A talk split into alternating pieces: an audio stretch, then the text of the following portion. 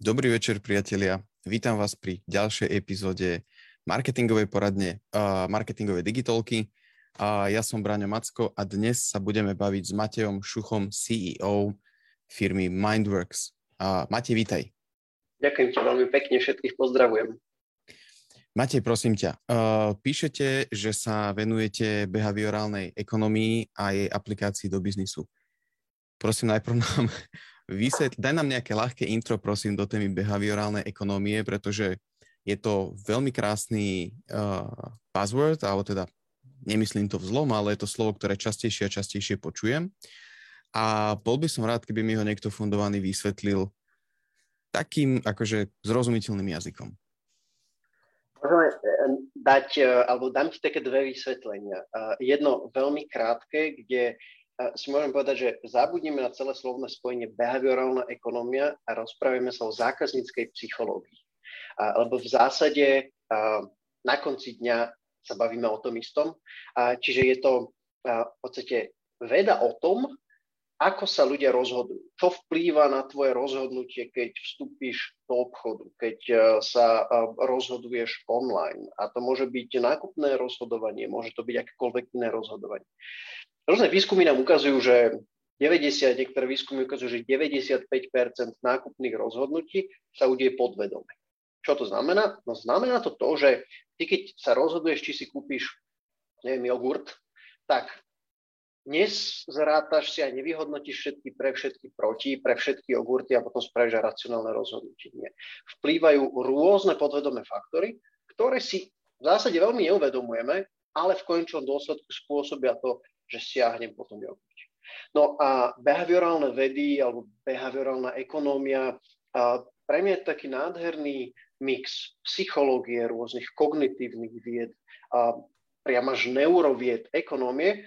A tento mix sa práve sústredí na to, čo ovplyvňuje tie rozhodnutia zákazníkov. Čo sú tie podvedomé skratky, ktoré všetci z nás robíme.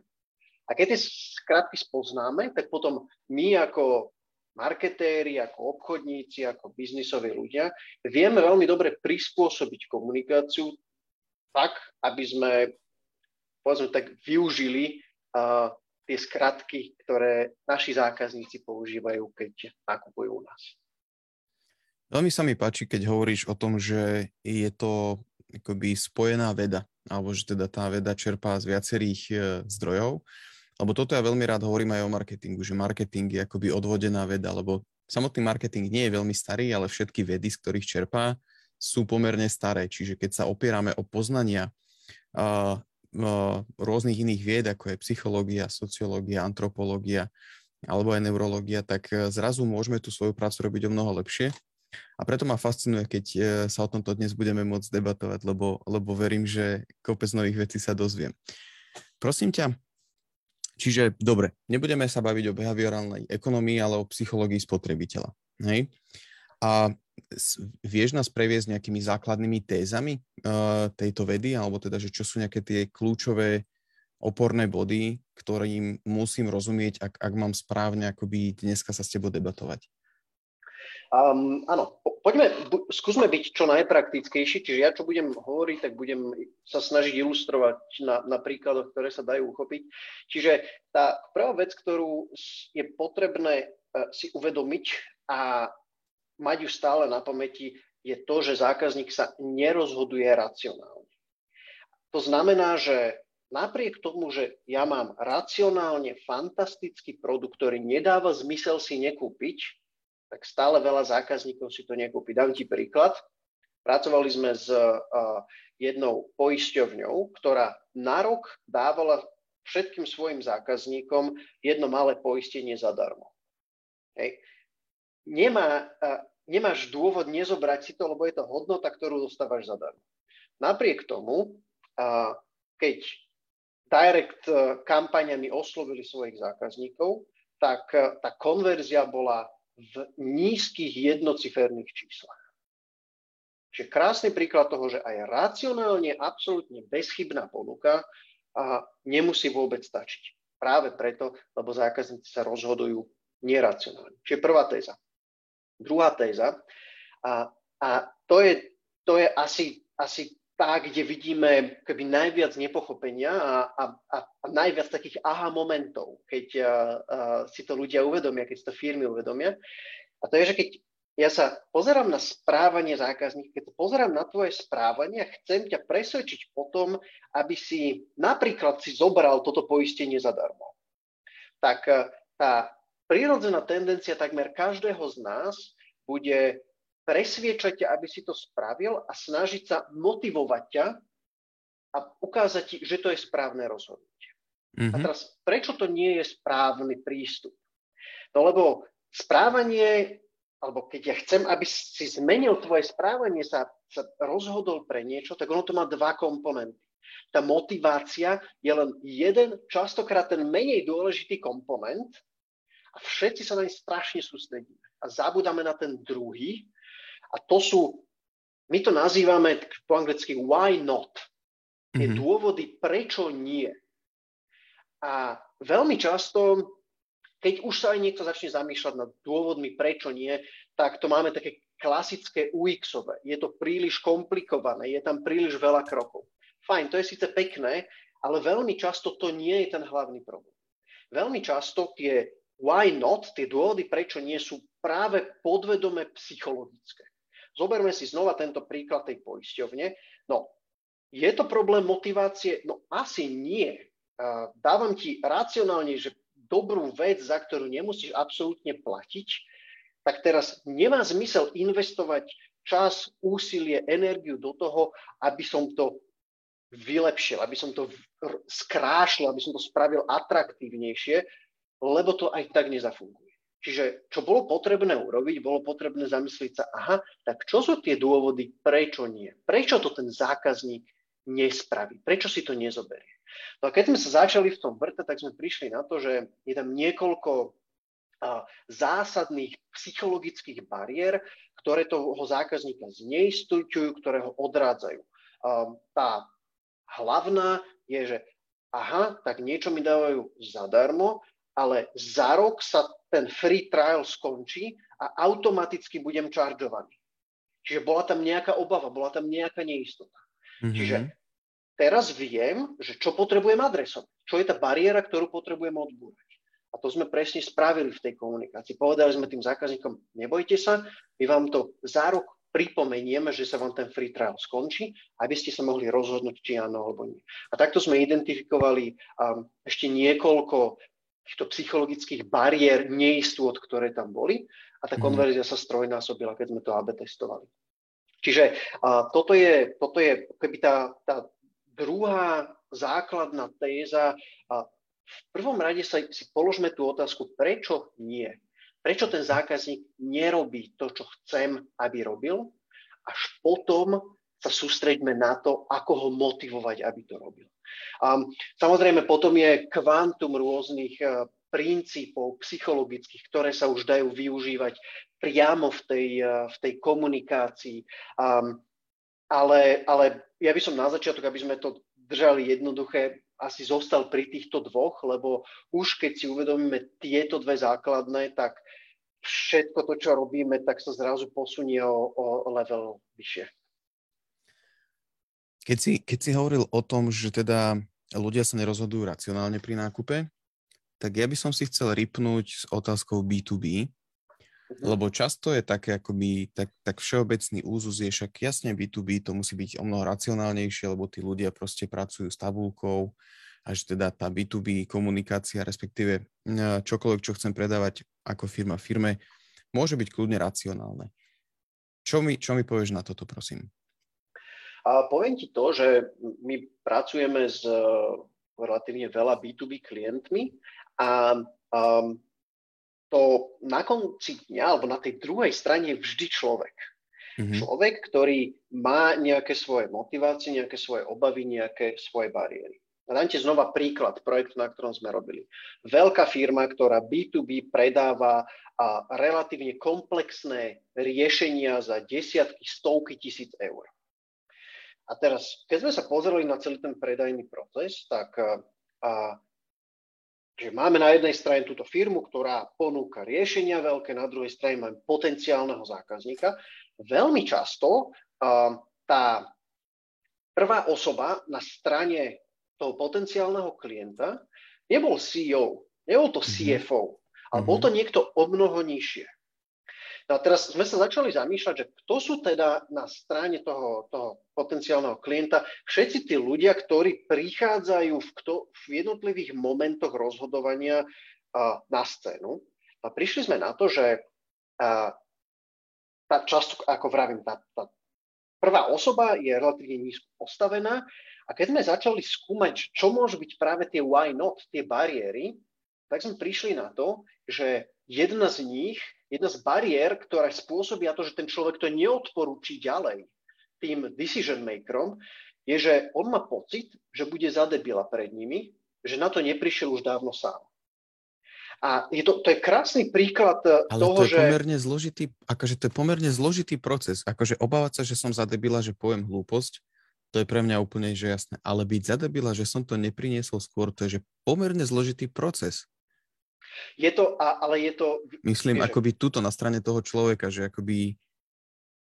No predstav si, predstav si že uh, si um, marketér vo firme a teraz uh, um, robíš 10 rokov nejakým zaužívaným spôsobom niečo a potom príde za tebou firma, ktorá ti povie, no pozri sa, ale čo ty robíš, tak uh, si za tých 10 rokov prerobili 300 tisíc.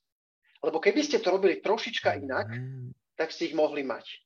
Mm. Tak ako sa budeš cítiť, keď pôjdeš za tým svojim šéfom, že pozri sa, doteraz sme prerábali, za 10 rokov 300 tisíc sme prerobili. No budeš sa báť, budeš sa báť, aby si nedostal ty zdrba, budeš sa báť, že či ťa náhodou nevyhodia a či nebude na teba zle.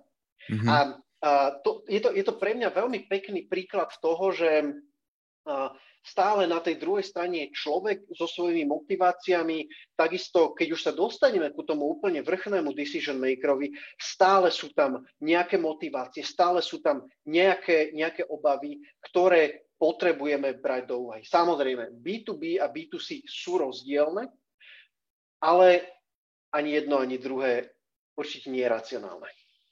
Mm-hmm, rozumiem. Priatelia, prosím, do komentára nám píšte otázky pre Mateja, pretože to je extrémne zaujímavá téma, o ktorej sa dnes bavíme a som si istý, že ich budete mať tisíc.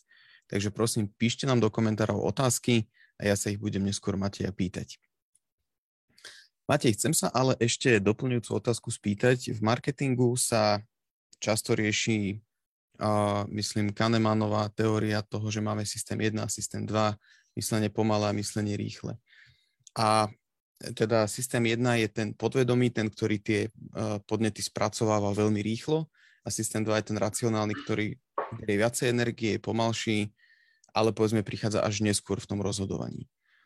Čiže v, v zmysle toho, čo hovoríš, sa ťa spýtam, chcem spýtať dve veci, že poprvé, znamená to, že každý nákup si racionalizujem až potom?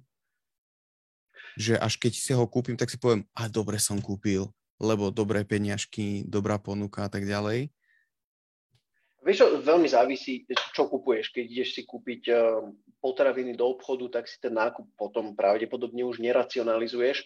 Keď eh, si kupuješ eh, niečo väčšie, či je to, ja neviem, bicykel, auto a tak ďalej, tak nastáva často po kúpe niečo, čo sa po anglicky nazýva buyer's remorse, alebo také hm, výčitky po nákupe. Mm-hmm. A tieto výčitky po nákupe ťa vedia dosť zneistiť a, a, a vedia spôsobiť to, že budeš celú tú tvoju nákupnú skúsenosť hodnotiť negatívne. Mm-hmm. Čiže a, to je len, len na okraj, aby som mohol poznamenať to, že a, moje snahy alebo to, čo robím uh, ako predajca, by sa nemalo skončiť v momente, keď uh, mi dá, dá kreditnú kartu ten zákazník. Ja musím pracovať a, a, a brať do úvahy to, že ten človek má nejaký myšlienkový pochod ešte aj potom, keď už doma si rozbali to, čo si kúpi. Mm-hmm. A, a áno, veľmi často sa deje to, ale takto, rozhodnutia sa nedejú iba emocionálne keď si idem kupovať auto, tak e, to nie je len o tom, že teraz e, ho uvidím a klapky na očiach a teraz e, idem si ho kúpiť. Ale čo sa veľmi často deje, je, že ja keby to prvé rozhodnutie je, je drivované tým podvedomím, tou emóciou a potom si ako keby potvrdzujem to rozhodnutie a hľadám argumenty, že naozaj je to správne rozhodnutie. A preto je, je dôležité, um, aby tam boli oba komponenty. Aby som nepredával len cez to rácio, a, ale aby som vedel tú emóciu podložiť aj ráciom. Môžeme zostať pri tom uh, kupovaní auta, um, tak uh, samozrejme, že, že to, to prvé a snad najpodstatnejšie je, aby ten predajca ma posadil do toho auta, aby ma posadil za ten volant a ja som to auto cítil. Ja som si do neho sadol a teraz počul som, ako tak puknú dvere, keď sa zavrú, aby som si chytil ten volant, aby som si, aby on spôsob, akým sa so mnou rozpráva, otázky, ktoré mi kladie, ma príjmel k tomu, aby ja som si predstavil, kam s tým autom budem chodiť, koho v ňom budem voziť, ako dobre sa mi doň budú nakladať veci. A, a keď už tá emócia tam je, keď sa nadchnem, tak potom prichádza na rad. Pozrite sa, a, Videli ste, že ako, ako sa vám krásne, komfortne v ňom, v ňom sedí. Tie sedadlá sú takéto, takéto, takéto. Takéto technológie rôzne do nich išli. Hej? Lebo už som zalúbený do tých sedadiel, do toho sedenia a chcem si to potvrdiť nejakými argumentmi, aj, aj im nerozumiem, ale chcem mať ten pocit, že je za tým nejaké rácio.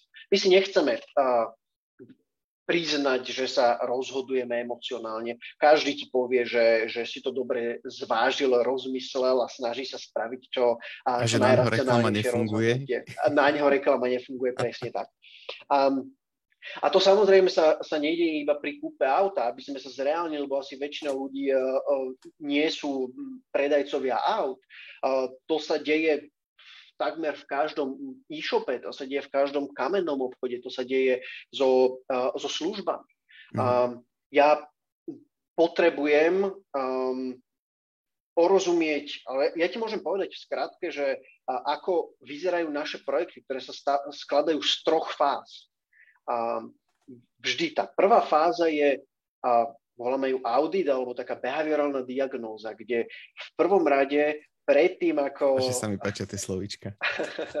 a predtým ako a začneme vôbec vymýšľať, že čo by sa dalo, ako by sa dalo spraviť, tak potrebujeme porozumieť rozhodovací proces toho zákazníka. Potrebujeme mm-hmm. porozumieť, kto je ten zákazník, aké má práve tie motivácie, aké má tie obavy. Ako, potrebu- ako prebieha toto? Lebo, lebo ak sa na to pýtaš klienta, tak tam môže vstupovať hrozne veľa skreslení, môže tam vstupovať jeho wishful thinking, môže tam vstupovať veľa akoby kognitívnych skreslení. Uh-huh. Čiže povedz nám prosím viac o tom, že teda ten audit uh, ako prebieha. Veľmi závisí od toho, že čo robíme. Či je to vo fyzickom priestore, alebo či je to onlineové zadanie. A na základe toho potom volíme metódy. Keď je to vo fyzickom priestore, tak uh, sú tam uh, pozorovania zákazníkov. Bez toho, aby oni o tom vedeli, sa pozeráme na nich, ako, ako sa rozhodujú. Keď je to v online, tak e, máš rôzne iné nástroje. My teraz sme taká nová iniciatíva, ktorú ideme rozbiehať, nazývame to The Consumer Lab. A teraz um, začíname pracovať s fakt špičkovými technológiami, um, ktoré ti teraz predikujú, čo ten človek si všimne, na čo mu padne zrak ako prvý, čo ho zaujme, uh, čo vlastne uvidí na tej web stránke, čo neuvidí. Um, čo, čiže... sú to za, čo sú to za technológie? Teda je to, mám si to predstaviť ako nejaké hitmapy, alebo mám si to predstaviť ako povedzme sledovanie cez webku, alebo čo to znamená? Je to, um, napríklad je tam eye tracking, samozrejme, veľa ľudí asi pozná eye tracking, pre tých, ktorí nie, tak v zásade záka alebo človek takto sedí pred počítačom a webkamera sleduje, kam sa pozerám a teraz vyhodnocuje, že čo som videl ako prvé a kadiaľ mi putoval ten zrak. A tá technológia, s ktorou my pracujeme, pracujeme aj s eye trackingami, ale tie eye trackingy sú relatívne časovo finančne náročné, lebo potrebujeme dostať človeka pre tú, pre tú webkameru.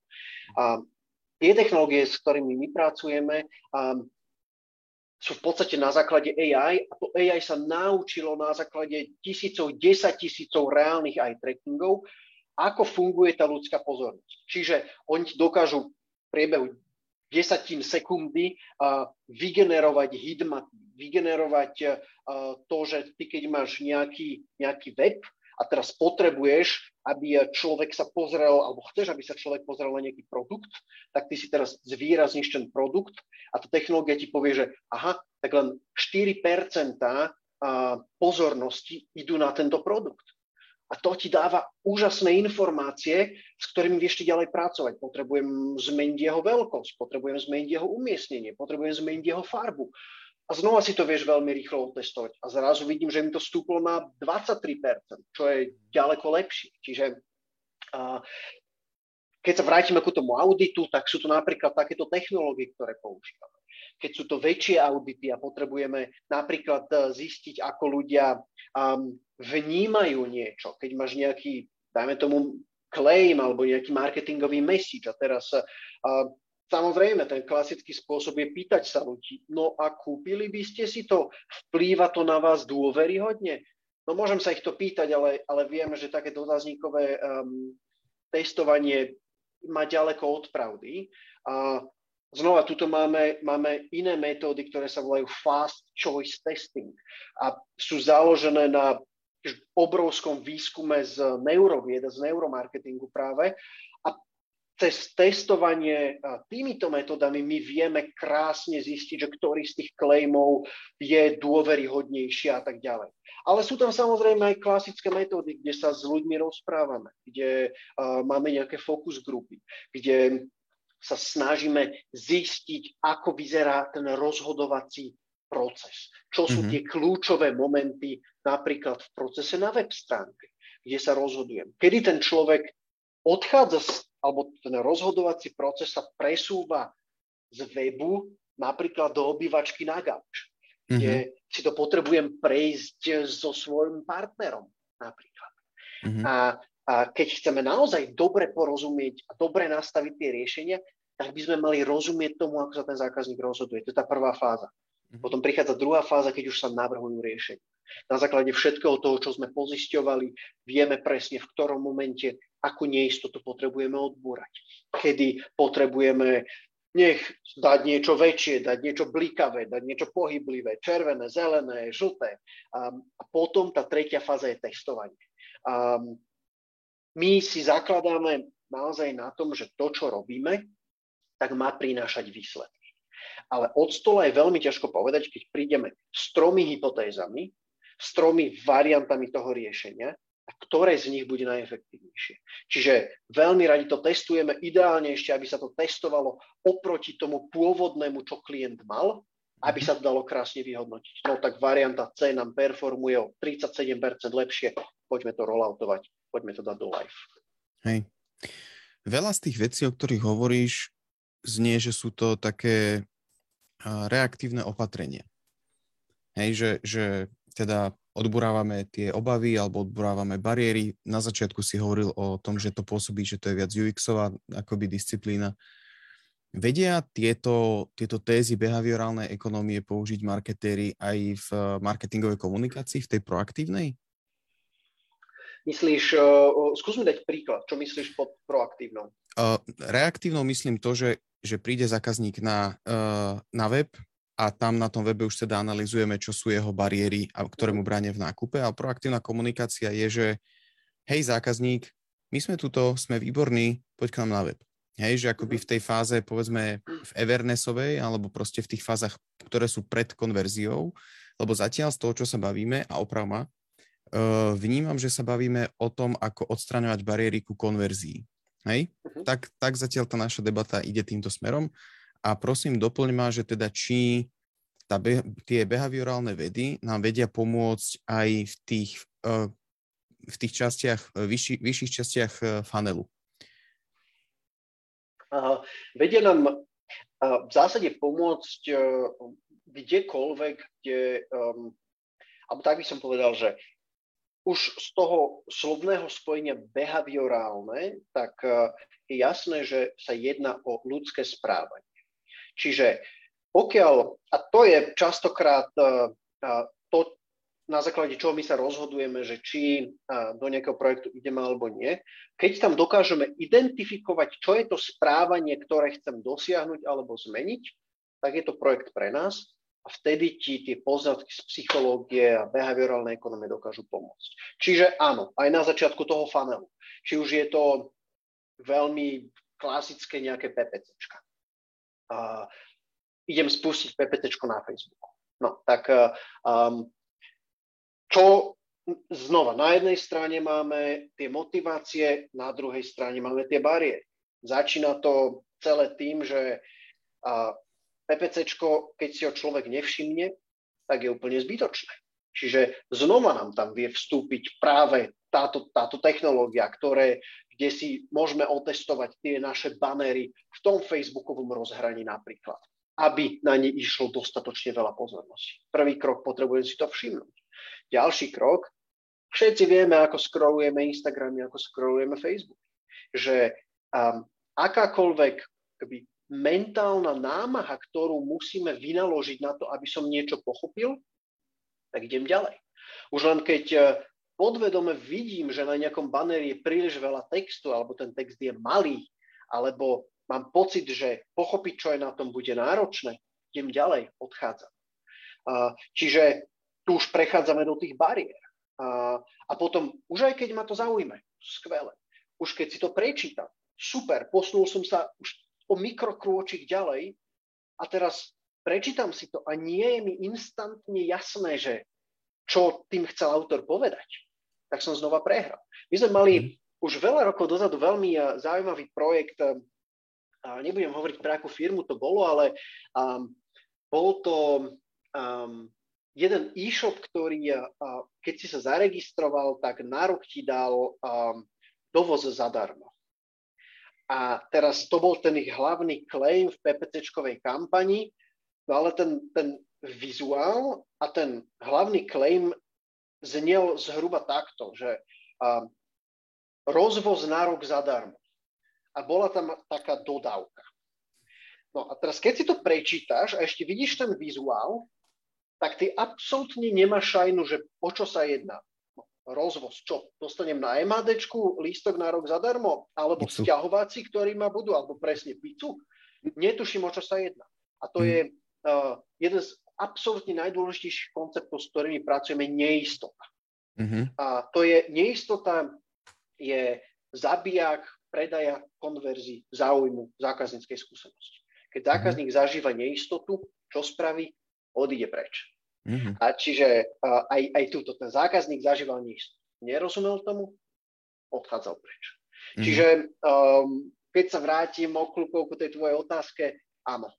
A kedykoľvek, uh, kedy bojujem o, ja neviem, pozornosť, kedy viem jasne povedať, čo je to správanie, ktoré chcem dosiahnuť, tak mi vedia fantasticky pomôcť uh, behaviorálne vedy. Mm-hmm.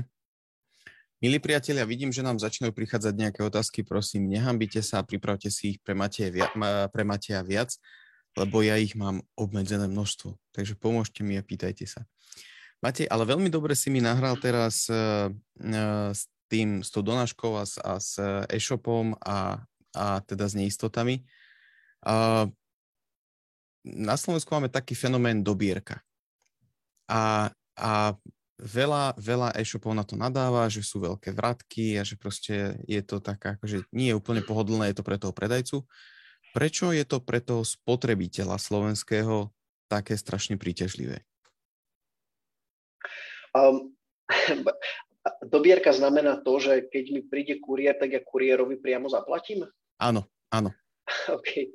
Um, Pravdu ja ti neviem na to odpovedať. No ako ono sú to, vstupujú do toho aj, aj um, kultúrne uh, nejaké zvyklosti, aj keď uh, Slováci sú veľmi ďaleko v platení kartami a bezhotovostných uh, platbách. Čiže um, cel, celkom ma to prekvapuje, uh, čo, čo hovoríš. Nemám na to asi, asi vysvetlenie, ale pátral by som práve v um, tom, že aká je to cieľová skupina, ktorá primárne uh, stále ide tou dobierkou. Mm-hmm. A potom by som uh, pracoval s tým, že aké sú tam práve obavy a neistoty. Mm-hmm. Lebo uh, nemyslím si, že je to otázka motivácie, lebo asi je všetkým jasné, že, uh, alebo respektíve racionálne vzaté, tak zaplatiť kartou je pohodlnejšie, lepšie, má to asi len benefity oproti dobierke. Čiže znova to nie je otázka motivácie, je to otázka tých bariér.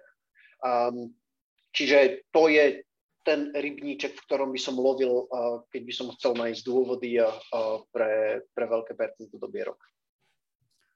E-shopisti, keď sa vám ľudia teda boja platiť, tak zistíte, že teda prečo sa boja platiť? Či ste náhodou niekoho v minulosti trošku akože neobtiahli alebo tak lebo možno, že aj tam môže pramediť nejaká obava.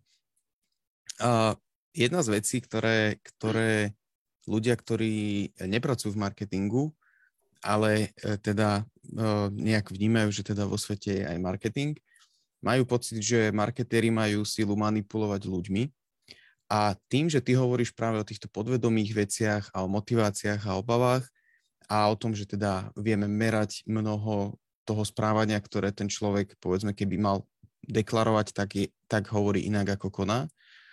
A máme v moci manipulovať spotrebiteľom pomocou behaviorálnej vedy? Určite áno a všetci ehm, poznáme tých hajzlíkov, ktorí ehm, starým ľuďom predávajú panvice za 3,5 tisíc alebo, alebo tepovače, ktoré nedokážu pomaly ani, ani vyťahnuť zo skrine, lebo sú obrovské a ťažké. A v končnom dôsledku to sú ľudia, ktorí fantasticky využívajú rôzne manipulatívne techniky. Mm-hmm. A keď si zoberieme tie jednotlivé techniky, ktoré oni využívajú, tak e, sa v nich dá nájsť veľa z toho, čo, čo používame aj my. Mm-hmm. Um, nech e, napríklad e, je to sociálne schválenie. Veď všetci to používame na, na e-shopoch, e, toľko ľudí si už tento produkt kúpil. Ale to je také mm-hmm. veľmi prvoplánové využitie toho sociálneho schválenia. Um, a títo šmejdi idú o mnoho ďalej a využívajú ho o mnoho umnejšie. Um, v konečnom dôsledku sú to nástroje. A nástroj, keď si zoberieš kladivo, no kladivo nie je ani dobré, ani zlé, lebo viem ním spraviť dobré a viem ním spraviť zlé. A, a takisto sú to uh, všetky tieto nástroje. Ja si uh, nemyslím, že, že tie nástroje sú, sú negatívne. A myslím si, že, že um, klasický marketér uh, asi má tendenciu robiť veci eticky a, a, a neklamať a, a, nemanipulovať. Ale ja vždy ľuďom dám takýto príklad, že predstaviť, zoberte si dvoch marketérov, dvo, dvaja kolegovia. A teraz uh, pracujú na, na rovnakom zadaní a uh, jeden dosiahol konverzie 2,5% a druhý dosiahol konverzie 12%. A dosiahol ich preto, lebo dokáže lepšie odborať neistoty, dokáže uh, lepšie pritiahnuť pozornosť, lepšie odkomunikovať ten hlavný message a v správnom momente použiť sociálne schválenie. Je to väčší manipulátor? Nie. Podľa mňa je to schopnejší marketér a toho prvého by mali vyhodiť. Takže v konečnom dôsledku, a v zásade my sa tým riadíme, keď berieme, neberieme projekty, tak ide o ten cieľ, ktorý chceme dosiahnuť. Mm-hmm. Je to niečo, čo je za nás OK. Pokiaľ si povieme, že by sme tlačili ľuďom niečo, čo je pre nich zlé, škodlivé alebo, alebo nekvalitné a tak ďalej, tak do toho projektu nejdeme. Takto sme mhm. odmietli prácu s, neviem, či to bol no, nejaká stavková kancelária, jedna z tých, z tých veľkých a potom ešte nejaký ďalší projekt sme odmietli. Keď si hovoril pár minút dozadu o, keď som sa ešte teda pýtal na to racionalizovanie toho nákupu neskôr, Uh, hovorí, že teda ten nákup by mal mať uh, tú zložku aj racionálnu, aj tú emocionálnu. Ale čo také produkty, ktoré povedzme majú extrémny hype, hej, povedzme CBD v posledných mesiacoch, uh, kolagén a podobne, produkty, pri ktorých to rácio homeopatika, pri ktorých to rácio je veľmi ťažké nejakým spôsobom potvrdiť, ale ľudia napriek tomu to kúpujú. Uh, ako, ako by si vysvetlil toto? Že hoci tam to rácio reálne akoby buď nie je, alebo je veľmi ťažko potvrditeľné, tak e, napriek tomu ľudia akoby urobia ten nákup a urobia ho aj, aj opakovane a aj vo veľkých sumách za jednotkovú cenu. Uh, no, uh, vieš, pre ka- každého je rácio niečo iné. Um, lebo keď si zoberieš človeka, ktorý míňa veľké peniaze za nech, prepač, homeopatika, tak uh, je veľmi veľká pravdepodobnosť, že ten človek považuje za racionálny argument, keď mu povie, že tak mojej známej to pomohlo, lebo bola týždeň chorá a mm. začala užívať homeopatika a do dvoch týždňov bola zdravá. Hej? Pre ňo to je racionálny proof. argument. Ako, je, to, je to v zásade do nejakej miery social proof, ale pre to človeka to je, že aha, rukolapný, jasný, racionálny argument a dôkaz, že to funguje. Mm. Napriek tomu, že keď čiste že štatisticky vzaté, tak to má absolútne nulovú výpovednú hodnotu, takáto, takýto jednotlivý príklad, prípad. Uh, takže uh, je, no asi som to zodpovedal. Áno, áno, myslím, že hej. Čiže, OK, čiže tá racionalizácia nemusí byť akoby cez nejaké objektívne zhodnotenie, jednoducho ja so to v sebe vyhodnotím, že áno, však toto je rozumná voľba. Okay, a, to, a to sociálne schválenie je, vieš, veľmi, veľmi veľký motivátor. Keď ty vidíš, že najmä ľudia v tvojom okruhu a tvoji, tvoji známi, rovesníci, ľudia, s ktorým, dajme tomu, dôveruješ, sa nejak správajú, niečo, niečo si nakupujú, tak to pre teba môže byť úplne dostatočné, lebo si povieš, že, že do keľu, tak asi vedia, čo robia, alebo ešte, ešte v lepšom prípade si povie, že, že fúha, a nechcem o to prísť, veď oni asi teda vedia, ja keď to nespravím, no tak, tak teraz o niečo prídem, tak ideš o toho. Mm-hmm. Len čiste z toho strachu, že budeš pozadu alebo, alebo že o niečo prídeš. Vedel by si nám popísať, čo sú z tvojej skúsenosti najčastejšie tie bariéry, ktoré musíte prekonávať, napríklad v e-commerce, aby sme to trošku mm-hmm. zasústredili. Čo sú tie najčastejšie bariéry, ktoré, ktoré si všímate, že tí klienti povedzme prehľadajú, ale tým zákazníkom uh, spôsobujú ťažkosť v nákupe? Um, môžem povedať nejaké 3, 4, 5 možno, a nech ich nie, nie je veľa. Um, tá, tá prvá vec je, nevšimnem si to. Um, a o tom sme už relatívne dosť veľa hovorili. A keď jednoducho si človek niečo nevšimne, tak, tak si to nekúpi. Mm-hmm. Ďalšia vec, o ktorej sme tiež už hovorili, a to je pravdepodobne tá, tá najdôležitejšia, je neistota. Mm-hmm. A keď zažívam akúkoľvek neistotu v súvislosti s produktom, v súvislosti s procesom, v súvislosti s doručením toho tovaru, v súvislosti s platbou, a keď je tam akákoľvek nejasnosť v popise, tak čo sa deje? Je, že to rozhodnutie odkladám na neskôr. Poviem si to, čo nikto nechce počuť, žiadny a žiadny e-shopár. Ja si to ešte premyslím, ja si to ešte rozmyslím.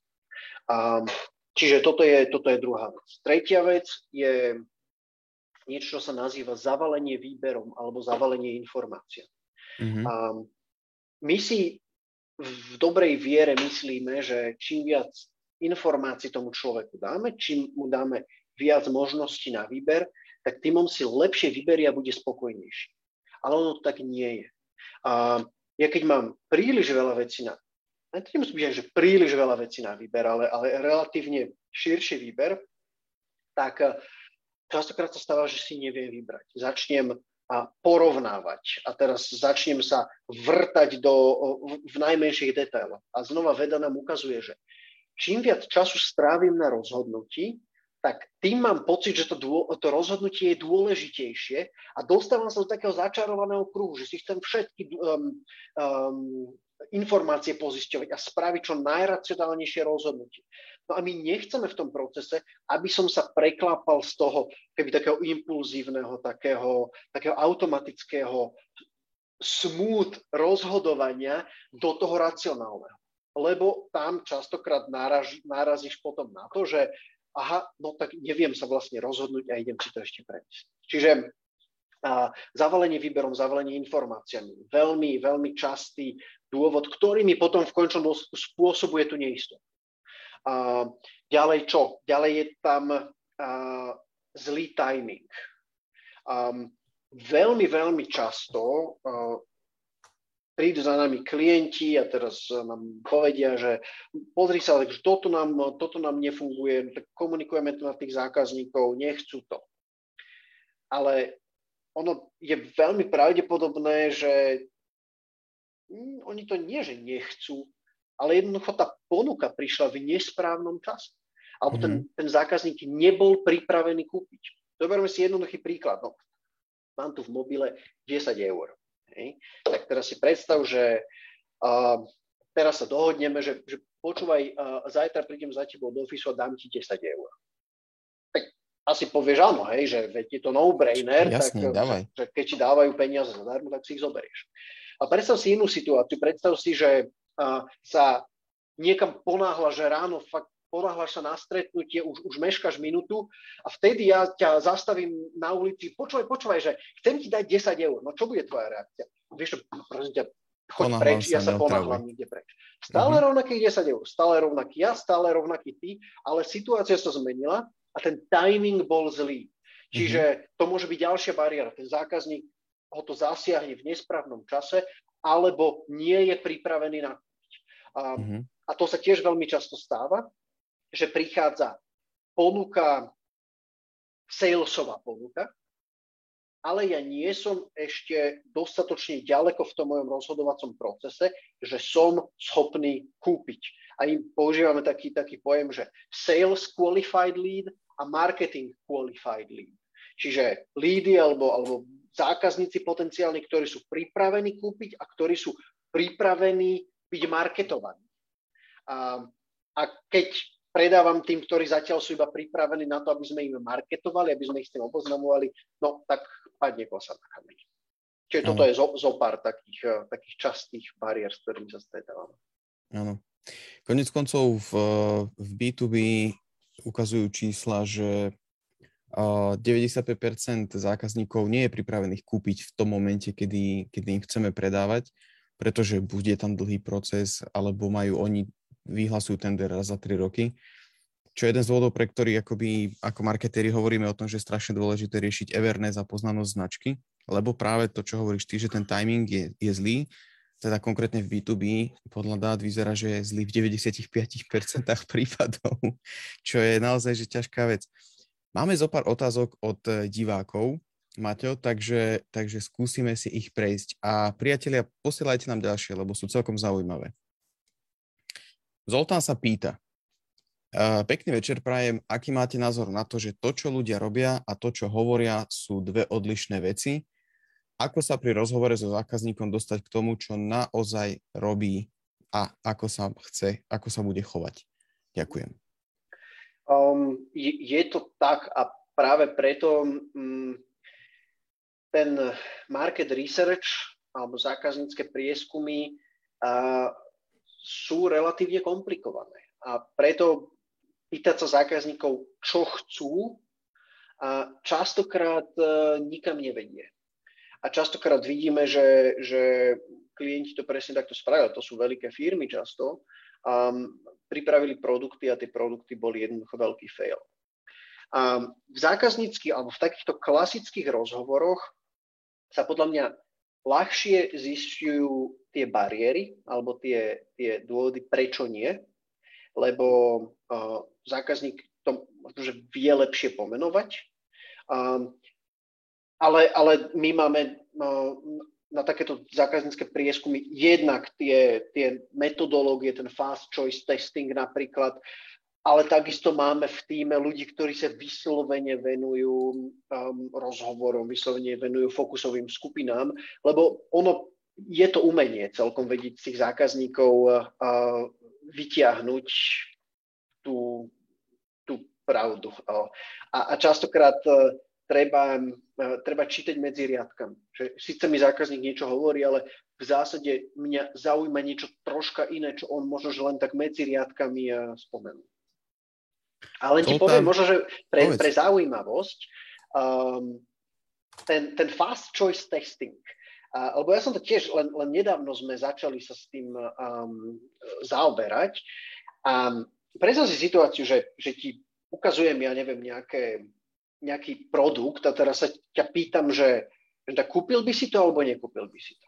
Pýtam sa ťa to v dotazníku a teraz máš dvoch ľudí a teraz jeden ten človek 30 sekúnd nad tým dúma, že akože ja, je to, je to dobré, nie je to dobré, ale asi by som si to zobral. Po 30 sekundách dúmania ti klikne, zobral by som si to. Máš druhého zákazníka, ktorý na to pozrie a povie, wow, brutálna vec, jasné, že by som to chcel. Ty v dotazníku vidíš dve totožné rovnaké odpovede áno. Mm-hmm. Tento fast choice testing, na čo sa pozerá, je práve na tvoj reakčný čas.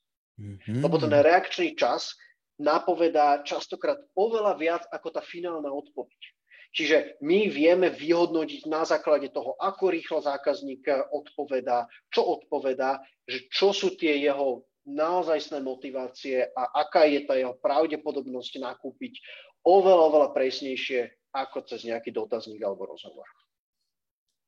Zoltán, máte radí ľudí sa skôr pýtať na to, čo im prekážalo v nákupe, než to, čo by si kúpili a keď, tak teda uh, fast choice testing? Áno, ako to si ale človek nevie len tak sám spraviť. Tak Zoltán, to, čo vieš sám spraviť, je pýtať sa ľudí, prečo nekúpili alebo čo im prekážalo. Máme od Patrici otázku, ktorá veľmi dobre nadvezuje na to, o čom sme sa bavili. Pýta sa, funguje na ľudí na e-shope banner s textom tento produkt si práve pozerá 15 ľudí? Alebo sú už na tieto bannery zvyknutí? Pýta sa Patricia. Môžem, môžem oh. povedať, že za mňa vždycky, keď eh, to vidím na e-shope, tak najprv to akože mi rozbucha srdce, že bože môj, však oni mi to vykúpia, ale potom sa upokojím a poviem si, že možno, že to číslo nemusí reflektovať realitu. Um, ale ja by som si stavil, že v podvedomí niekde ti to stále zostáva. Mm-hmm. Um, ja si myslím, že, že um, toto stále funguje. Mm-hmm. Um, napriek tomu, že väčšina ľudí povie, že keď nakupujú na Bookingu a teraz vyskakujú tam na nich posledná izba a pozerá si to toľko ľudí, no na mňa to nefunguje, no tak vždy, keď bukujem niečo na Bookingu, tak som celý vystresovaný a vždy tam tú izbu čo najskôr zoberiem. Jednoducho, a my máme známych Holandianov, takúto behaviorálnu konzultačku, ako my sme majú v Holandsku, oni robili s Bookingom a testovali práve tieto rôzne, rôzne malé vzácnosti, nedostatky, sociálne schválenia jednoducho funguje. funguje. Mm-hmm. Takže uh, podľa mňa, hej, ako vždy sa to dá otestovať. My sme robili, nebol to síce s e-shopom, ale robili sme projekt pre, pre Job Angels, to je pracovný portál a um, testovali sme tam viacero vecí. Jedna z nich bola, že sme uh, ľuďom povedali, že koľko ľudí si už poslalo životopis a ako ono je to paradoxné, lebo, lebo ty keď vidíš, že si viac ľudí pošle na niečo životopis, tak tvoja šanca je menšia. Ale ukázalo sa nám, že to o 138% zvýšilo šancu, že si pošle životopis aj ty. Keď tam bolo to sociálne schválenie. Mm-hmm. A, lebo práve to sociálne schválenie zároveň funguje ako odbúranie neistoty. Mm-hmm. Čiže ja keď tak rozmýšľam, ty kokso, je to dobrý, bude to dobrý job alebo nebude, keď vidím, že už ľudia sa na to hlásia, tak to odbúrava tú moju neistotu, že keď sa oni hlásia, asi vedia, asi to bude dobre, pošlem si aj ja. Mm-hmm. Je to prekvapivé, že sme takí zlí v matematike. Uh, máme tu dva komentáre, ktoré reagujú na tú našu debatu o tých obavách pri, uh, pri tej dobierke. Anna píše, možno mám na to odpoveď, môj otec uh, vo veku nad 50 sa pri svojom prvom nákupe nedočkal tovaru, tovaru a prišiel o peniaze. Odvtedy odmieta čokoľvek zaplatiť vopred. To môže je byť, môže nepríjemná byť. Určite, záležitosť. Určite je to, je to jedna z, z tých obáv. Uh, ako ja si myslím, že tam bude celá plejáda uh, takýchto, takýchto obáv. Uh, od e, naozaj bezpečnosti platieb, e, ukradnú mi kartu, cez práve takéto nepríjemné skúsenosti, cez um, už len ten pocit, že, že bože, čo keď mi to nepríde, tak ako sa budem potom domáhať peniazom, musím im telefonovať, musím si nájsť tú faktúru a tak ďalej. Keď mm-hmm. to ide na dobierku, tak jednoducho celá tá, ten pocit, že, že by to mohlo byť namáhavé, uh, tak odpada. Mm-hmm. Rozumiem. Patricia sa pýta, ako ľudí motivovať k fyzické návšteve obchodu? Hej, ako ľudí z online dostať do offline? Uf, to, je, to je dobrá otázka. Um, asi by som potreboval vedieť, že o aký obchod sa jedná, lebo je, je veľký rozdiel, že či, sa jedn, či predávaš ja neviem, cerusky, alebo, alebo či predávaš, ja neviem, módu, alebo niečo možno, že väčšie a drahšie. Um, Pravdepodobne neviem ti takto povedať z voleja, že, že čo je to najlepšie riešenie, ktoré, ktoré keď spravíš, tak dostaneš do, uh, do obchodu. Uh, myslím si, že v tomto konkrétnom prípade uh, to bude viac o tej motivácii mm-hmm. ako o tých bariérach, Mm-hmm. Teraz sme sa veľa bavili o tom, že častokrát to nie je problém motivácie. A tuto to môže byť, e, môže byť problém uh, motivácie. Takže síce ti neviem dať odpoveď, snažím sa to zahovoriť, aby som vyzeral ako mudrý, ale... Uh, Nevadí, môžeme si od Patricie vypýtať kontext. Paťa, ak nás ešte pozeráte, napíšte nám prosím uh, trošku viacej informácií, čo predávate uh, a čo, čo je pozadie za vašou otázkou prečo vlastne Paťa by si chcela, aby ti prišli do kamenného obchodu? Že čo je aj tá tvoja motivácia a bude sa nám ľahšie rozmýšľať. Takže ak nás sleduješ, tak prosím píš. Alenka sa pýta. Dobrý večer, funguje podľa vás pre menšiu firmu pre rozbeh a uvedenie na trh nového produktu veľa príspevkov na stránke a Facebooková reklama? Veľa príspevkov na stránke ako Facebookovej, uh, Facebookový profil? Tak tomu rozumiem, hej. Alenka má teda asi Facebookový profil, ide uvádzať uh-huh. na trh nový produkt a pýta sa, či keď je malá firma, má zmysel na rozbeh intenzívne prispievať na Facebook a robiť Facebookovú reklamu. Uh, toto je vyslovene brandingová záležitosť. Uh, toto je zadanie, ktoré my by sme napríklad nebrali, lebo to nie je naša expertíza. Tuto nie je jasne zadefinované to správanie, ktoré chcem dosiahnuť, čiže mm, tam by som odporúčil skôr sa pobaviť nejakým brandiakom, ktorý s tým má skúsenosti. To je férová odpoveď. Alenka, ak máte viacej informácií, tak nám napíšte, ale, ale máte ma pravdu, že obzvlášť, keď je to nový produkt, tak byť viditeľný je extrémne dôležité.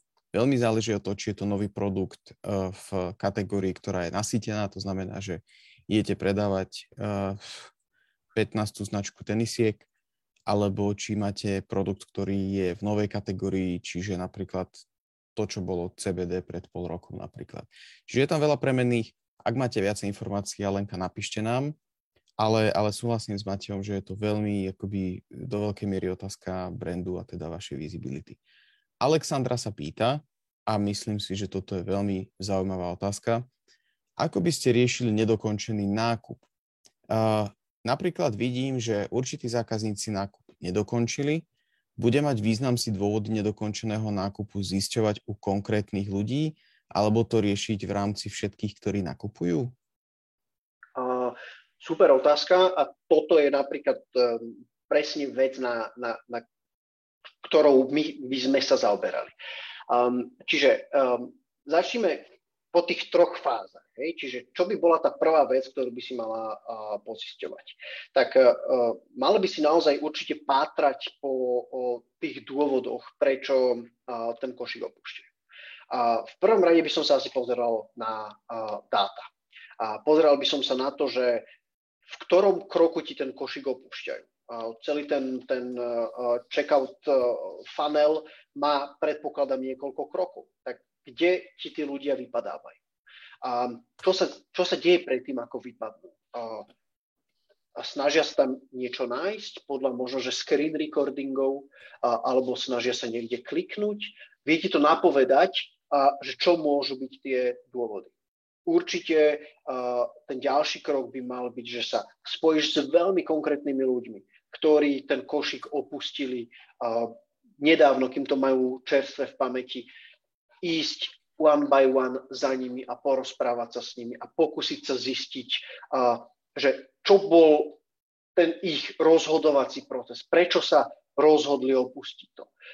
Bolo to o tom, že sa snažili, alebo že si povedali, že ešte si to porovnajú s niečím iným.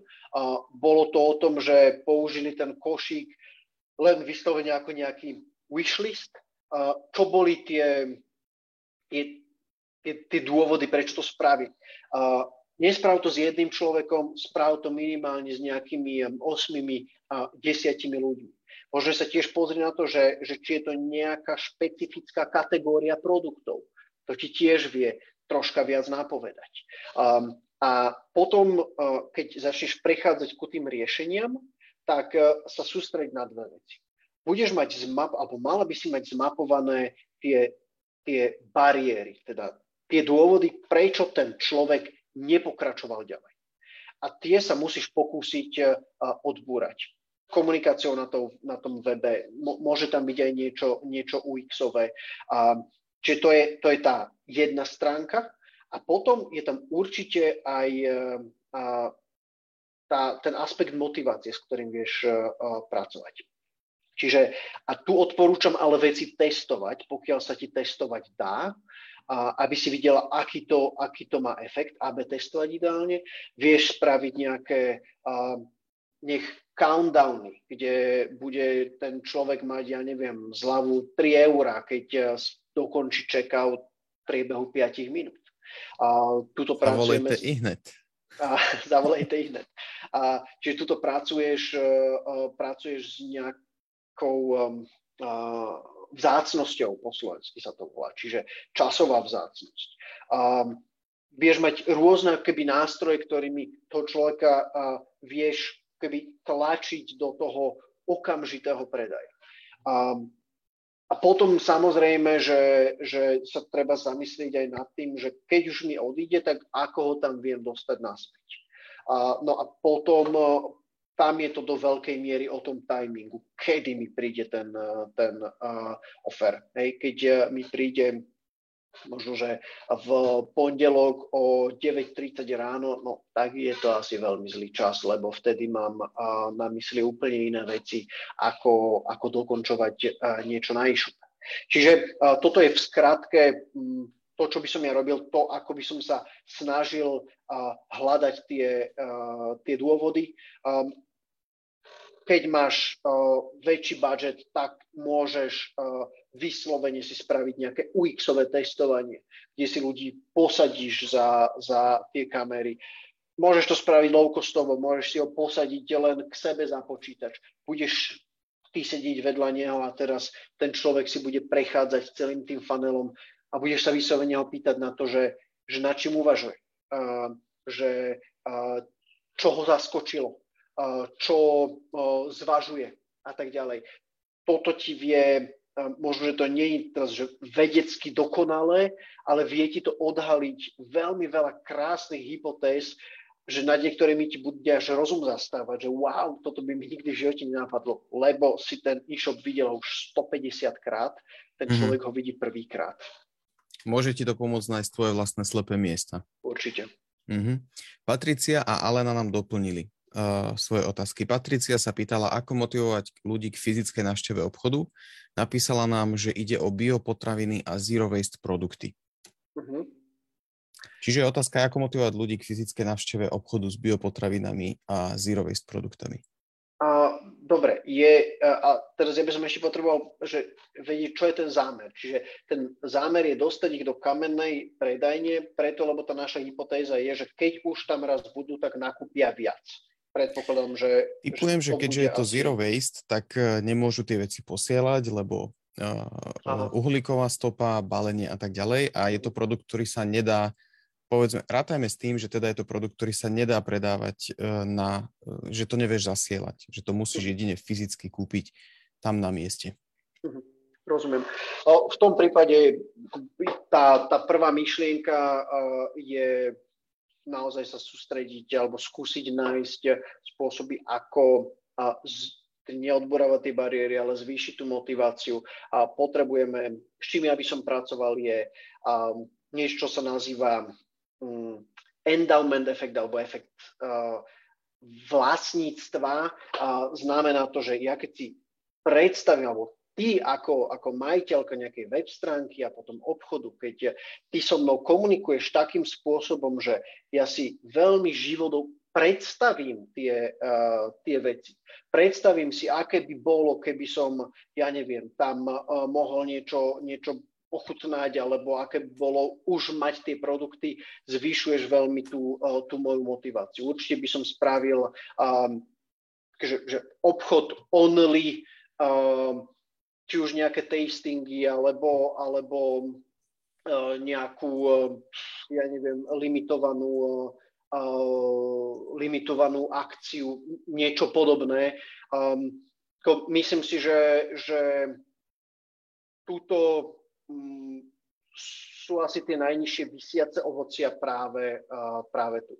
Samozrejme, pokiaľ je um, jasné, že kde ten obchod je, či sa tam dá parkovať, kedy je otvorený, pokiaľ je to obchod vo vlčom hrdle v suteréne, tak a máme jednu veľkú bariéru, ktorá, ktorá tam je a bude to relatívne komplikované. Ale, ale teda taký môj gut feeling je, že to bude viac o, o tých motiváciách. Mm-hmm. Ďakujem. A Alenka poslala doplnenie. Ona sa pýtala teda na rozbeh a uvedenie produktu na trh uh, pomocou facebookovej reklamy a dopísala nám k tomu teda, že sa jedná o fotovoltaiku. Mm-hmm. Čo je samo o sebe asi pomerne zložitá kategória. Uh-huh. Pomerne zložitá kategória na komunikáciu, lebo tam ťažko budeš asi vyvolávať emócie a, a, a veľmi, ve, veľmi, akože väčšinou sa tie argumenty držia práve rácia, hej, že a ušetríš, a prírodu šetríš a tak ďalej a tak ďalej. Čo na to hovoríš ty teda? No, e, ja nesúhlasím úplne s tým, že, že e, fotovoltaika je čiste racionálna kúpa. No, pozrieme sa na elektroauta. Nie, nemyslím, a... ale že teda asi, asi štandardne sa v tej kategórii komunikuje hej, veľmi hej. racionálne. Hej. A, no, tuto, e, čo by sme my spravili, je, že by sme a, potrebovali lepšie porozumieť tým cieľovým skupinám. A teraz ja nehovorím o zadefinovaním cieľovej skupiny 25 až 45 muž v um, Bratislave, hej, to mi je úplne totálne jedno. Ja potrebujem si zadefinovať behaviorálne cieľové skupiny. To znamená, že ako si viem vytvoriť nejaké skupinky ľudí na základe toho, čo sú ich motivácie. My sme robili pre uh, jednu, jednu uh, firmu, uh, ktorá mala prémiový produkt pre autá a chcela, aby si viac zákazníkov kupovalo ten prémiový produkt. My sme tam našli štyri uh, behaviorálne cieľové skupiny. Jedna z tých skupín bola, uh, boli to zväčša chlapi starší na starších, ale drahých autách, ktorých primárna motivácia bola show-off. Že chceli ukázať, že oni na to majú. Ďalšia skupina boli vyslovene autičkári, ktorí sa vyžívali v tých autách. Mali to ako také, také svoje dieťatka a chceli len to najlepšie pre to auto. Tretia skupina boli, uh, boli ženy, ktoré, si, uh, ktoré o tom veľa ne, nevedeli a nechali si poradiť tým, tým predajcom a štvrtá skupina bola niečo ďalšie. Čiže aj tuto, keď sa tebe podarí zistiť, že čo sú tie cieľové skupiny, pre niektorých to môže byť vyslovene ten hlavný motivátor prestíž.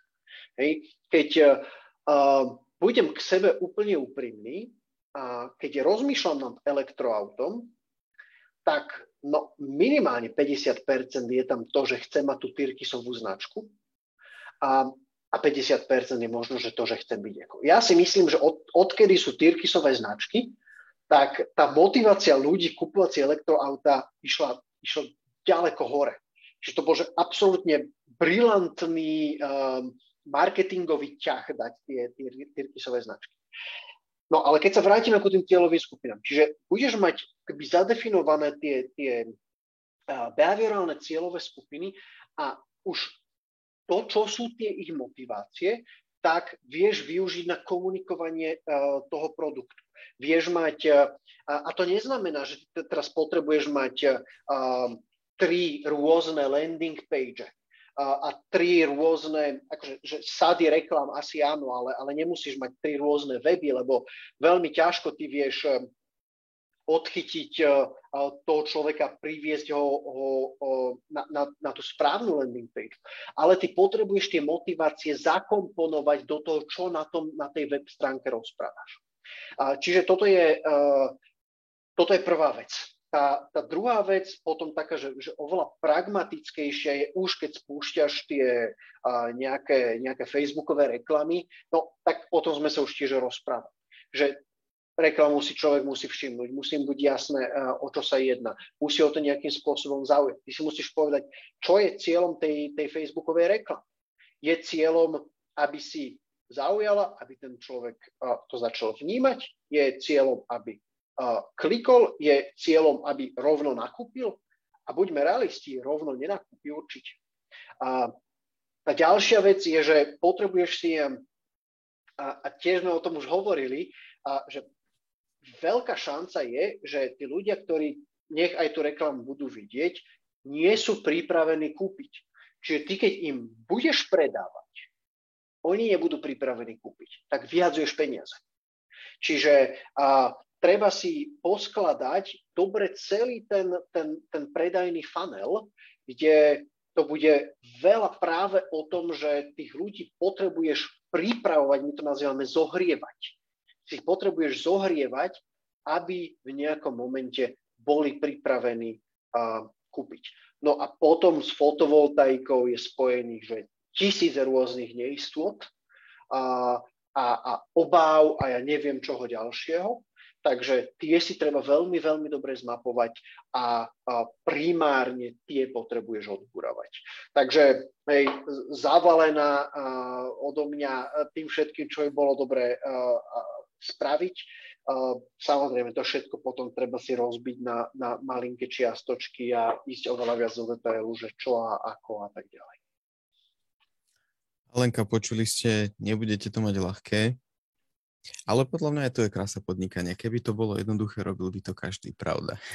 Hej, ale ja by som veľmi chcel, aby už konečne nie, niečo bolo aj v tom podnikaní, takže že máš nápad, spustíš a wow, všetci sa idú za tým zadrhnúť. Opäť, keby to Ale bolo Lenka, ľahké... možno, že to bude fotovoltaika tvoja. A ja ti mega držím palce. Držíme palce, Alenka. Uh, Matej, ja už nemám na teba viacej otázok. Ďakujem ti za veľmi zaujímavú diskusiu. Ja som naozaj sa tešil na túto tému, pretože som sa dozvedel kopec nových vecí. Takže veľmi pekne ti ďakujem, že si tu bol dnes s nami. Veľmi rado sa stalo aj na budúce. Milí priatelia, a bol tu s nami Matej Šucha, CEO firmy Mindworks, odborník na beho- behaviorálnu ekonómiu, ale teda radšej hovorí o psychológii spotrebiteľa. a pozrite si nás aj na budúce. Majte pekný večer. Vďaka máte ešte raz. Pekný večer, majte sa.